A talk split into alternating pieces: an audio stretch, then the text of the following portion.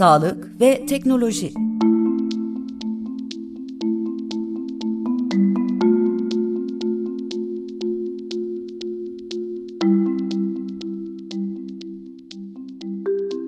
TRT Radyo 1'in değerli dinleyicileri, hepinize merhaba. Ben doçent doktor Çağrı Gülümser. Program ekibi Sayın Yaşar Sarı Hasanoğlu, ses almada Seva Şimşek, montajda Ahmet Engin ile her pazartesi saat 15.30'da farklı konu ve konukları ile sağlık ve teknoloji programında sizlerle birlikte oluyoruz. Programda günümüzde teknolojik gelişmelerin sağlık alanında nasıl yer aldığını ve uygulandığını, gelecekte sağlık alanında ne gibi teknolojik gelişmelerin olacağını, sağlık ve teknoloji alanındaki tüm gelişmeleri alanlarında uzman konuklardan dinleyeceksiniz. Bununla beraber ülkemizde sağlık alanında yapılan bilimsel çalışmaları ve teknokentlerde sağlık ve teknoloji alanında yürütülen projelerde programımızda yer vermeye çalışacağız. Çağrı Gülümser sosyal medya hesaplarından ve çağrıgülümser.com adresinden de bana ulaşıp programla ilgili soru ve katkılarınızı lütfen bırakın. Onlara da programımızda yer vermeye çalışıyorum. Bu hafta sağlık ve teknoloji programında konuğum Sayın Profesör Doktor Murat Sönmezer. Hoş geldiniz. Hoş bulduk. Murat Hocam bize kısaca kendinizden bahseder misiniz? 1971 Kayseri doğumluyum. Babam öğretmen. Kısaca bundan bahsetmek istiyorum. Cumhuriyet'in verdiği imkanlarla ilkokula köyde başlayarak daha sonra Kayseri, sonra Ankara Hacettepe Üniversitesi, oradan da Ankara Üniversitesi'ne geçerek devam ettik. Hacettepe Üniversitesi'nden mezun oldum 94 yılında. Ankara Üniversitesi'ne 2000 yılında, 95 yılında girdim. 2000 yılında uzman oldum. Daha sonra Amerika'da bir takım çalışmalarda bulunduk. Şu anda Ankara Üniversitesi Tıp Fakültesi Kadın Hasta ve Doğum Anabilim dalında özellikle IVF, üreme teknolojileri konusunda hasta e, bakmaya devam ediyoruz. E, Murat Hocam genel manada ilk önce konuşmak istiyorum. Yani kadın doğumdaki sağlık ve teknolojinin nereden nereye geldiği, ileride ne olacağını konuşacağız. Sizin yaptığınız dünyada da önemli işler var. Bunları da konuşmak istiyorum ama genel olarak sağlığın genelini düşündüğümüz zaman teknoloji bizi nasıl etkiledi? Sağlık alanı nasıl etkiledi? Eskiden nasıldı? Şimdi ne durumdayız? Gelecekte ne olacak? Çok değişimler olacak. Örneğin birkaç yıl önceydi galiba Amerika'da Google ekibi Kaliforniya bölgesinde bir salgın hastalık olabilir diye Sağlık Bakanlığı, Amerika Sağlık Bakanlığı uyardı. Google ekibi. Neden uyardı?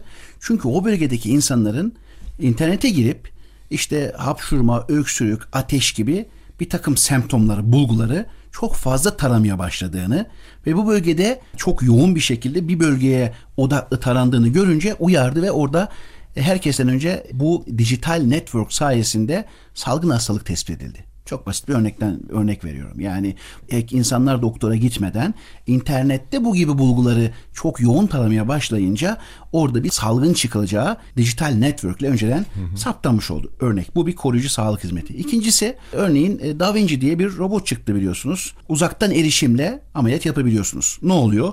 Bu robotun kolları var. Bir kişi bu robotun kollarını takmak zorunda. Laparoskopik cerrahi yani kapalı cerrahi yöntemleri biliyoruz. Yani ne yapıyoruz? Evet. Hastanın karnına trokar dediğimiz işte ince kalem içi boş borularla girerek ameliyat yapılıyor. Örneğin e, siz e, bu robotu Amerika'dan kullanıp dünyanın istediğiniz yerde ameliyat yapabilirsiniz. Veya Türkiye'den bir kişi konsolun başına gelip geçip robotun kollarını tabii bir asistanın yerleştirmesi gerekiyor. Örneğin Hindistan'daki bir hastanın ya ameliyat edebilirsiniz. Orada biri kolları yerleştirir ameliyatı siz yapabilirsiniz. Bunu neden geliştirdiler? Uzayda nasıl ameliyat yapılacak? Bu şekilde geliştirildi. Çünkü biliyorsunuz e, sonuç olarak dünya nüfusu artıyor ve ileride başka gezegenlere açılma e, durumu söz konusu. Çünkü dünya 1492 yılında yeni bir kıta keşfetti. Hı. Amerika kıtasını keşfetti. Amerika kıtası keşfedildi. Orada birçok nüfus arttı. Ve şu anda yaklaşık 7-7,5 milyar nüfus var ve 2050 yılında 9,5 milyar olacağı düşünülüyor. Ve son yıllarda acaba dünyada gerçekten besinler bu nüfusu karşılayacak mı? Hı hı dünyanın besini. Çünkü şu anda aslında dünyada ekilebilir bütün topraklar değerlendiriliyor. ve Besinin etkinliğini, daha etkin ekimiyle ilgili birçok model geliştirilmeye çalışılıyor. Sonuç olarak ya baktığımız zaman dünyaya şu anda 2050 yılında dünyanın toprak alanı bu insanları besleyemeyebilir ve dışarı açılmak zorundayız. Dışarı açıldığımız zaman birçok farklı nokta geliyor. Yani teknoloji alanına geleceğim de biraz Aynen. hani Tabii karıştırmadan ki, çok, söyleyeyim çok, dedim. Çok iyi, yani burada acaba uzaya gittiğimiz zaman uzayda insanlar nasıl ameliyat edilecek noktasına Hı. gelindi ve orada uzaktan kontrollü bir hastayı bir masaya sabitleyerek ameliyat edilmesi olayından Da Vinci robotu çıktı. Hı. Ve bu robotla istediğiniz yerde uzaktan konsolu ameliyat edebiliyorsunuz. Aynı zamanda örneğin şu çok önemli. Yine yer çekimsiz ortamda örneğin vücudumuzdaki bakterilerin davranışları nasıl olacak? Gelecekten hep bahsediyoruz ya ben biraz daha fazla geleceğe gittim galiba. Yo, yo. Program formatına uyuyor mu bilmiyorum. Kesinlikle uyuyor. Bunlar önemli. Yani örneğin Pseudomonas aeruginosa bakterisi uzayda nasıl davranıyor? Buna bakıldı. NASA göndermiş olduğu uzay mekiğinde katmanlar halinde kültür ortamlarına ektiği Pseudomonas aeruginosa bakterisinin ne şekilde ürediğine baktı ve farklı şekilde ürüyor. Yani biz başka gezegenlere gittiğimiz zaman örneğin Mars 6 ayda gidiliyor. Acaba vücudumuzda flora dediğimiz bizi diğer bakterilerden koruyan bizim vücudumuzda yerleşik bakteriler nasıl davranacak? Bizi öldürecek mi? Öldürmeyecek mi? Bununla ilgili çalışmalar var ve ilk çalışmalarda bunların daha yerçekimsi ortamda daha farklı davrandığı gözlemlendi. Bütün bunlar insanlığın geleceğine yönelik yani gelecekte insan nesli sağ kalımını nasıl sağlayacak, nasıl sağlamak zorunda başka gezegenlere gittiğinde hep buradan çıkan sonuçlar.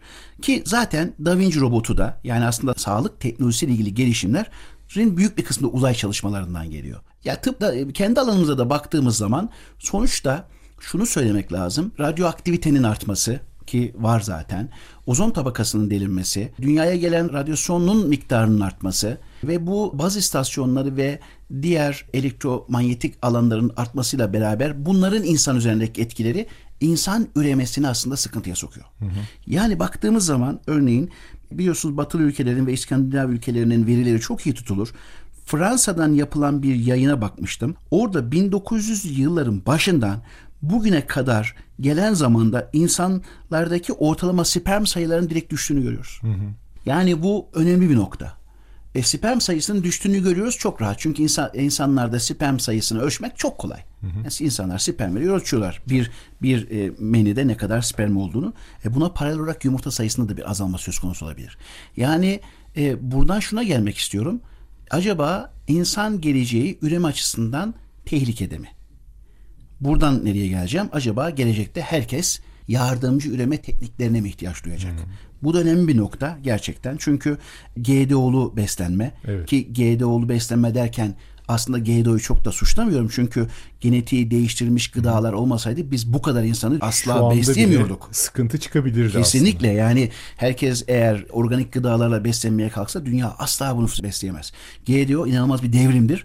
E, ama bir taraftan da faydalı olmayan yönlerdir ama ciddi bir devrimdir. Bunu düşünmek lazım. GDO'lu besinler, hava kirliliği, ozon tabakasındaki delik, radyoaktivitenin artması, elektromanyetizmanın artması bunlar insan üremesini sıkıntıya sokuyor gibi gözüküyor. E, ki burada zaten hani standart biliyorsunuz tüp bebek 1978 yılında ilk olarak başladı. Standart tüp bebek daha sonra mikro enjeksiyon ve günümüze kadar geldi. Şimdi dünyada her yıl yanılmıyorsam e, yani 10 milyon üzerinde tam emin değilim bebeğin tüp bebekle doğduğunu görüyoruz. Hı hı. Bu sayının ileride daha da artacağı öngörülüyor. Biraz önce bahsettiğim noktalardan dolayı. Ee, yine aynı zamanda insan üremesinin hem erkek hem kadın yönünden sıkıntıya girmesi bizim gelecekte acaba erken yaşlarda evliliğin de ileri atılması, hı hı, hı. doğurganlığımızı nasıl koruyacağız? Evet. Hem evli olmayan erkekler hem evli olmayan bayanlar bu doğurganlıkla ilgili sıkıntılar nedeniyle gelecekte doğurganlığı nasıl koruyacağız konusu 15-20 yıldır çok gündemde ve bu nedenle dondurma teknolojileri çok önemli hale geldi. Bence bu çok önemli teknoloji. Aslında bilimsel gelişmelere baktığımız zaman bilimsel gelişmelerin büyük bir kısmının tesadüfi oluştuğunu görüyoruz. Evet. Örneğin hücre dondurulur da nasıl canlanır tekrar? Çok ilginç değil mi? Aynen. Hücreyi donduruyoruz.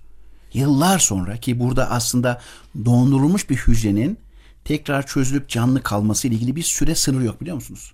Evet. Süre sınırı yok. Yani 15, 20, 30, 100, 200.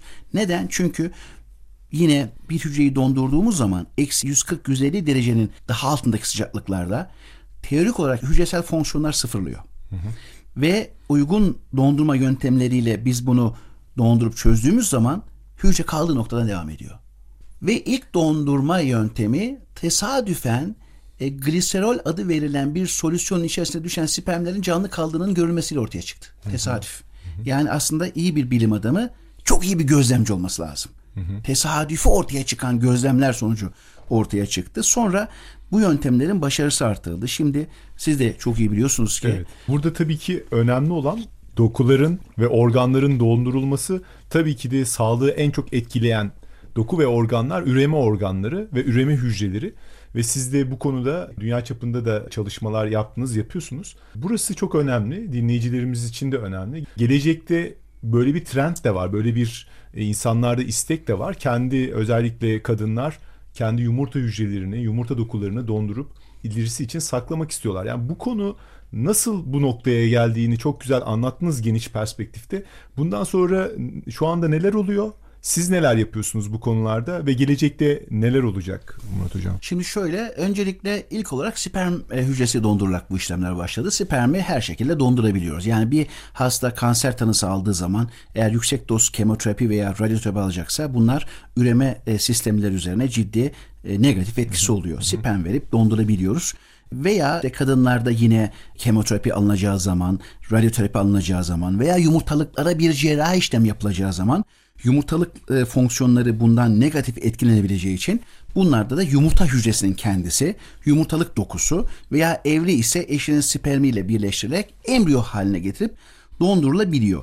Şimdi sperm dondurulması önce başladı. Daha sonra embriyoların dondurulması gündeme geldi. Artık biz tüp bebek tedavilerinde Türkiye bu noktada çok iyi. Biz de çok iyi noktadayız. Bunu altını özellikle vurgulamak istiyorum. Gerçekten çok iyi noktadayız. Hatta hani şunu kısaca söyleyeyim. Geçen gün Almanya'dan bana bir çift geldi. Alman bir çift. 12 kere negatif tüp bebek denemesi vardı. Hmm. 13. de biz dondurulmuş embriyolarla gebe bıraktık. Almanya'dan yani bu işin teknolojisini aslında üreten ülkeden bize gelen bir çifti ki Alman bir çift yani Türk de değil hı hı. E, bunu dondurulmuş çözülmüş embriyo transferiyle 13. tüp bebek denemesinde geri bıraktık. Bu çok önemli. Bu bizim hani ülke olarak da bu işi ne kadar sahiplendiğimiz ve ne noktaya geldiğimizin anlaşılması açısından son derece önemli. E, yumurta hücresinin dondurulması bu dondurma teknolojilerinin gelişmesi ile birlikte vitrifikasyon adı verilen hızlı dondurmanın ortaya çıkmasıyla beraber o da çok başarılı hale geldi. Yine sonuçta gelişmiş ülkelerde Amerika'da örneğin çalışanlarının yumurtalarını isterlerse dondurabileceklerini ve bunu kendisinin karşılayabileceğini söyledi. Evet. Ve yani bu çok önemliydi çok ve kadınlar sigorta kapsamında gelecek doğurganlıklarını korumak amacıyla yumurtalarını dondururlar. Çünkü biliyoruz ki biz insanlar artık kadınlar da okuyorlar. Kadın kadınlar da çok yani ciddi işler yapıyorlar. Kadınlar da kariyer yapıyorlar ve doğurganlıklarını bazen gelecek yıllara erteleyebiliyorlar. Bu doğurganlıklarını korumak amacıyla yumurta dondurma yöntemine gidiyorlar. Yani hiçbir sıkıntısı olmayan kadınlar. Ama bir de kemoterapi alanlar, radyoterapi alanlar veya cerrahi geçirenler var. Bunların yumurtalıkları iyice azalıyor. Çünkü erkeklerden farklı bir durum var kadınlarda. Kadınlarda yumurta sayısı doğuşta sabit. Ve biz bunu ne yapıyoruz? Biz bunu yerine koyamıyoruz. O yüzden eğer böyle bir durum söz konusu ise bunlarda da herhangi bir neden olmadan yumurtalık sayısı azalmış olanlar veya dışarıdan kemoterapi, radyoterapi veya cerrahi geçecek hastalarda yumurta hücresi dondurulabiliyor.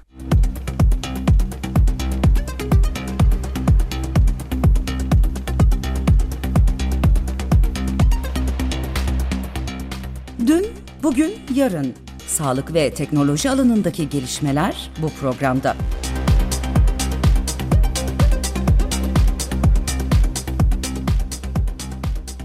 Sağlık ve Teknoloji programında konuğumuz Profesör Doktor Murat Sönmezer. Hocam kaldığımız yerden programımıza devam ediyoruz. Türkiye'de tabii biliyorsunuz bu biz tüp bebek işlemlerini dünyada çok standart hale getirilmiş yöntemlerle yapıyoruz. Bu yöntemler nedir? Vajinal yoldan ultrason eşliğinde yumurtaları toplamak şeklindedir. Ama tabii birçok bekar hasta geliyor ve bunlar için de hani e, bekaret çok önemli. Biz biliyorsunuz siz de varsınız bu çalışma içerisinde Çağrı. Evet, evet. E, kendi geliştirdiğimiz birlikte de yayın haline getirdiğimiz bir yöntemle Çağrı da bu çalışma içerisinde vardır. Bunu da belirtmek istiyorum.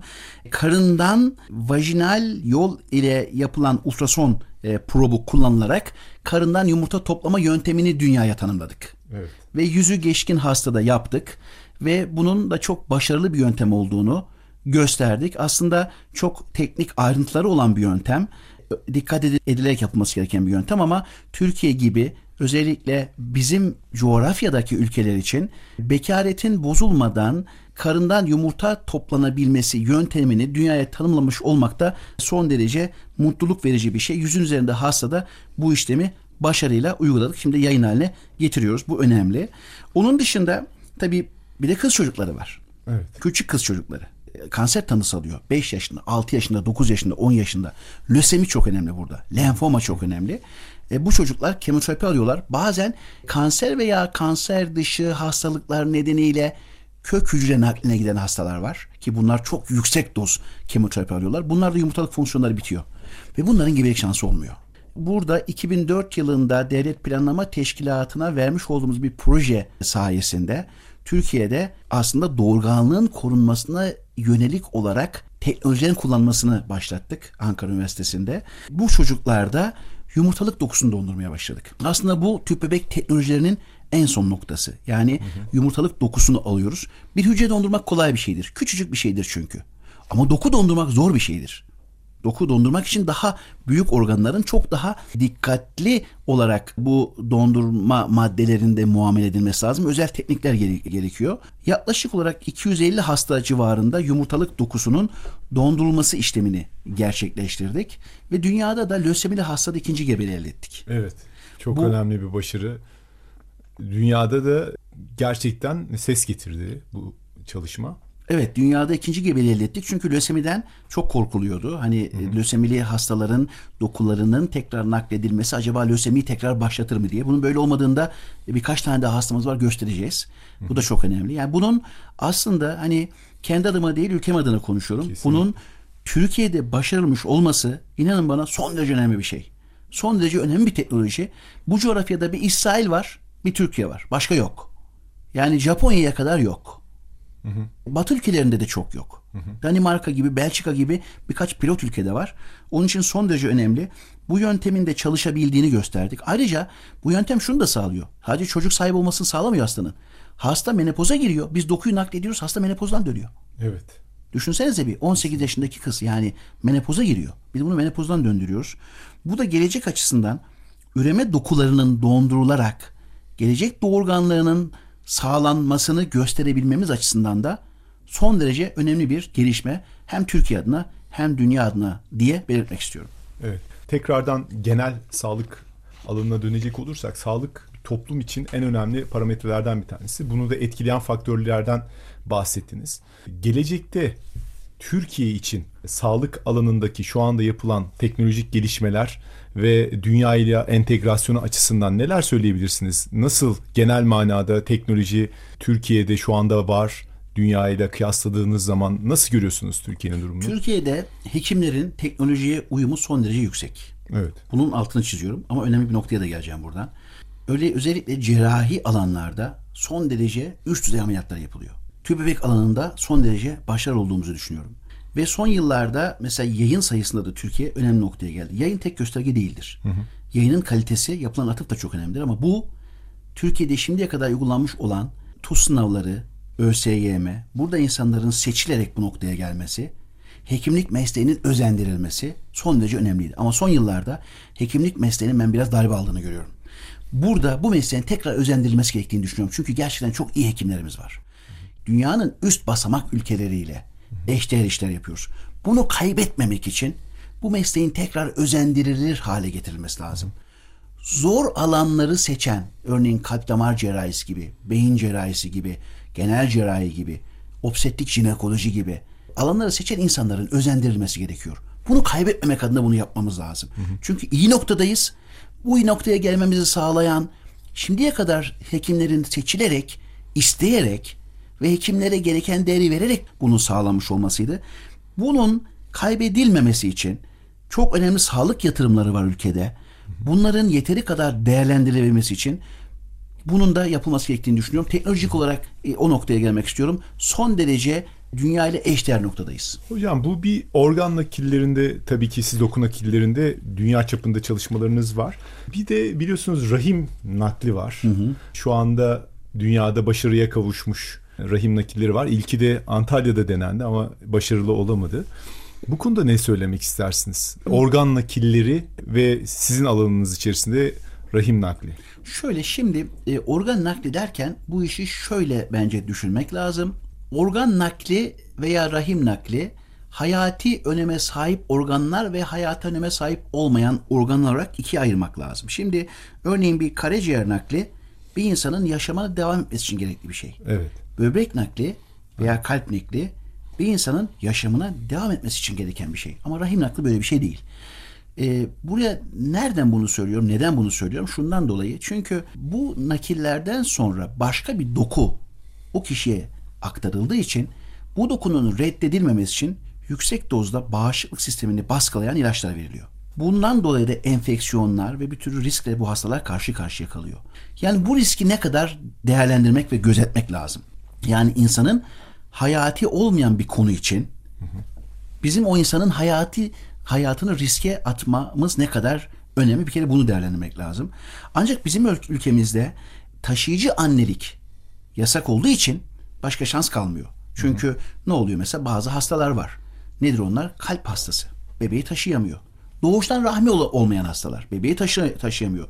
Dünyada teknolojik olarak bu oluşan embriyolar başka bir taşıyıcı anneye nakledilerek onun doğumu sağlanabiliyor. Kişinin kendi ve eşinden alınan e, yumurta ve hüc- e, spermin birleştirilmesiyle taşıyıcı annede bunun büyüyüp büyümeyip doğması sağlanabiliyor. Ama Türkiye'de bu söz konusu olmadığı için Türkiye'de rahim nakli dışında rahmi olmayan olup da daha sonradan cerrahi olarak alınmış hastalarda başka seçenek olmuyor. Ancak başarıya bakacak olursak rahim nakli o kadar da başarılı bir seçenek gibi gözükmüyor. Çünkü organın kendisinin dokulara tekrar organların bir araya getirmesi, anastomoz yapılması, damarsal anastomozların yapılması, daha sonra yüksek doz e, immünsüpresif bağışıklık sistemini baskılayan mekanizmalar yapılması e, söz konusu. Erken doğumlar burada gebelik olduğu zaman söz konusu olabiliyor. Yani başarısı sınırlı bir yöntem ancak ülkemiz açısından düşünecek olursak taşıyıcı annelik ülkemizde yasal olmadığı için tek seçenek olarak karşımıza çıkar ama çok da başarılı bir yöntem olarak sunmamak gerekir bunu. Peki teknolojiyi sürekli kullanıyoruz ama günümüzde insanların baktığı zaman ciddi bir de bilgi kirliliği var.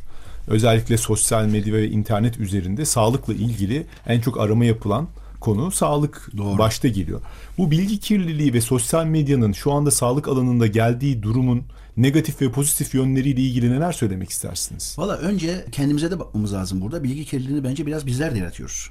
Evet. Olmayan şeyleri var gibi gösteriyoruz. Hı hı. Bu yanlış. E, çok önce yapılmış şeyleri sanki yeni yapılmış hı hı. gibi gösteriyoruz. Hı hı. Yani burada hani genel bahsediyorum. Hı hı. Bizim bunu yapmamamız lazım. E, mesleki derneklere de burada sorumluluk düşüyor. Doğru bilginin doğru şekilde paylaşılması doğru şekilde halkın bilgilendirilmesi önemli. Aynı zamanda e, bir de doğruluğu kanıtlanmamış yöntemlerin pozitif bilim çerçevesinde halkla sanki nasıl söyleyeyim gerçek e, yüksek başarı olan yöntemler gibi paylaşılmasının doğru olmadığını düşünüyorum. Hı hı. Burada hani bizim de hani dikkat etmemiz lazım. Halkın da bunu araştırırken dikkatli araştırması lazım. Her söylenen şey medyada, sosyal medyada veya yazılı medyada ne yazık ki doğru değil. Bunu iyi değerlendirmek lazım. Bizim veya e, okuyucularımızın, dinleyicilerimizin, hastalarımızın bunu iyi değerlendirmesi gerektiğini düşünüyorum. Bir de üzerinde ciddi bilimsel çalışmalar yapılmadan gerekli bilimsel kanıt düzeyine ulaşmamış birçok da uygulamalar oluyor. Doğru. Bunların bir kısmını hekimler uyguluyorlar. Yani bu kanıt düzeyleri oluşmadan ya da gerekli uluslararası önemli kurumlardan izinler çıkmadan bu uygulamalar hemen kullanılabiliyor ve bu bir, bir şekilde tırnak içerisinde söylüyorum reklam haline dönüştürülebiliyor. Bir de hiç hekim olmayan kişilere Doğru. de bir alan oluşturulmuş oluyor. Yani hiç bilmediğimiz ne sonuca gideceği belli olmayan tedavi yöntemleri ya da öneriler şeklinde bunlar sunuluyor. Bu konuda nasıl bir önlem alınabilir? Gelecekte bu konu daha da büyük bir tehlike haline gelebilir mi? Valla bu konuda nasıl bir önlem alınabilir açıkçası bilmiyorum. Bunun yanıtı var mı? Yani onu bilmiyorum. Ancak hani insanlara şunu söylemek lazım. Doğruluğu kanıtlanmamış veya fayda zarar oranı tam belli olmayan bir tedaviye insanlar uygularken bunun yarar fayda oranının net olmadığını anlatarak uygulamak lazım. İnsanlarda umudu ona göre oluşturmak lazım. Hı hı. Biz de sonuçta yeni tedavi uygulamıyor muyuz? Uyguluyoruz. Uygulamak zorundayız yoksa taş devrine döneriz. Hı hı. Demek istediğim o değil ama bunu uygularken iyi bilgilendirmek lazım. Bakın böyle böyle bir tedavi var. Başarı artırabilir, artırmayabilir de. Yapılan tedaviler şimdiye kadarki çalışmalar şunu gösteriyor. Bizim yaptığımız çalışmalarda da şu sonucu aldık. Faydası olabilir, olmayabilir veya normal standart başarıya göre yüzde beş arttırmış gibi gözüküyor diyerek hastalara konuşmak lazım. Bitkisel tedavilerden bahsediliyor. Hasta almış gelmiş bana diyor ki hocam ben bunu kullandım arttı. Kullanmasaydın da belki artacaktı. Nereden biliyorsun diyorum. Çünkü mesela örneğin erken yumurtalık e, yetmezliği olduğu zaman bazen kendi kendine dönüşler oluyor. Hiçbir şey yapmasak da. Ben de diyorum ki hastaya sen bunu kullanmasaydın da bu durumda olabilirdin. Ona neden bağlıyorsun? Hani bunu böyle olduğunu ortaya çıkarmak için geniş hatta hasta kitlelerinde kullanan ve kullanmayanı karşılaştırmak lazım. O yüzden yani doğru olmamız, dürüst olmamız ancak mutlaka yeni tedavileri hastalarla paylaşarak kullanmamız gerekir. Ben de kullanmak gerektiğini inanıyorum. Ama doğruları anlatarak ve ne olduğunu söyleyerek uygulamamız gerektiğini düşünüyorum. Programımıza katıldığınız için çok teşekkür ediyorum. Çok önemli bir program olduğunu düşünüyorum ve sizin gibi değerli hocaların da bu programa gelip doğruları halkla buluşturması, halkla e, doğru bilgileri sunmasının da çok elzem olduğunu düşünüyorum. E, son olarak ne, ne söylemek istersiniz sağlık ve teknoloji ile ilgili? Evet aslında ben de söylemek istiyordum. Bunu sorduğunuz çok iyi oldu. Şimdi insan üremesi sıkıntıya gidiyor demiştik. Bir sürü genetik hastalıklar var. Kanser var. Bu kanserin, genetik hastalıkların genleri bulunuyor. Şimdi son yıllarda embriyonun genetik olarak değiştirilmesi ile ilgili, ile ilgili çok ciddi çalışmalar var. CRISPR-Cas9 diye bir enzim sistemi çıktı. Bir bakteriden elde edildi. Tüp bebek yapılan hastalarda embriyodaki hatalı geni ben hani halk dilinde anlatacağım. Direkt çıkararak sağlam genin takılması söz konusu olabiliyor. Yani sizde bir hastalık varsa bu hastalık genini direkt olarak embriyo döneminde bu CRISPR-Cas9 enzimiyle kesip çıkarıp yenisini takabiliyorsunuz. İleride eğer dünyanın gideceği noktayı söylüyorum, sağlıkla ilgili olumlu genlerde bulunursa, örneğin uzun yaşama genleri, örneğin dayanıklık genleri, belki zeka genleri, embriyonik dönemde bu CRISPR-Cas9 enzim sistemiyle bunların embriyo eklenmesi yani genetiği değiştirilmiş insanlar oluşturulabilecek. Bunu da hiçbir şeyin yani bu tehlikeli bir şey aslında hiçbir gücün çok engelleyebileceğini düşünmüyorum. Dünya bu noktaya doğru gidiyor diye düşünüyorum. Çok teşekkür ediyoruz programımıza katıldığınız için. Değerli dinleyiciler bu hafta da Sağlık ve Teknoloji programının sonuna geldik. Önümüzdeki hafta yine aynı gün aynı saatte karşınızda olacağız. Hepinize iyi bir hafta diliyorum. Hoşçakalın.